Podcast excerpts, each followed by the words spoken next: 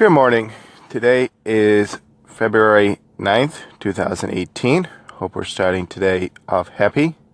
And today I like to talk about that it's okay if you've made mistakes in the past. Um, the reason I say this is because I've been trying to do this podcast for the past couple, you know, tries and I keep messing up. So, you know, keep making mistakes, want to, you know, try to make it perfect, but unfortunately, life isn't perfect. Okay, life isn't fair. However, uh, life is also great and life is also wonderful.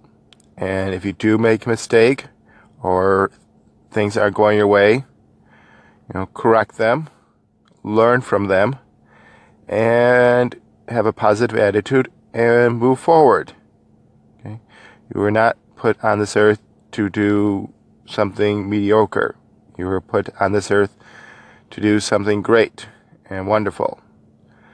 And sometimes there'll be trials and tribulations, but if you again you work hard, stay focused, you know, smile, and stay positive, you know, things will work out for you in the long run.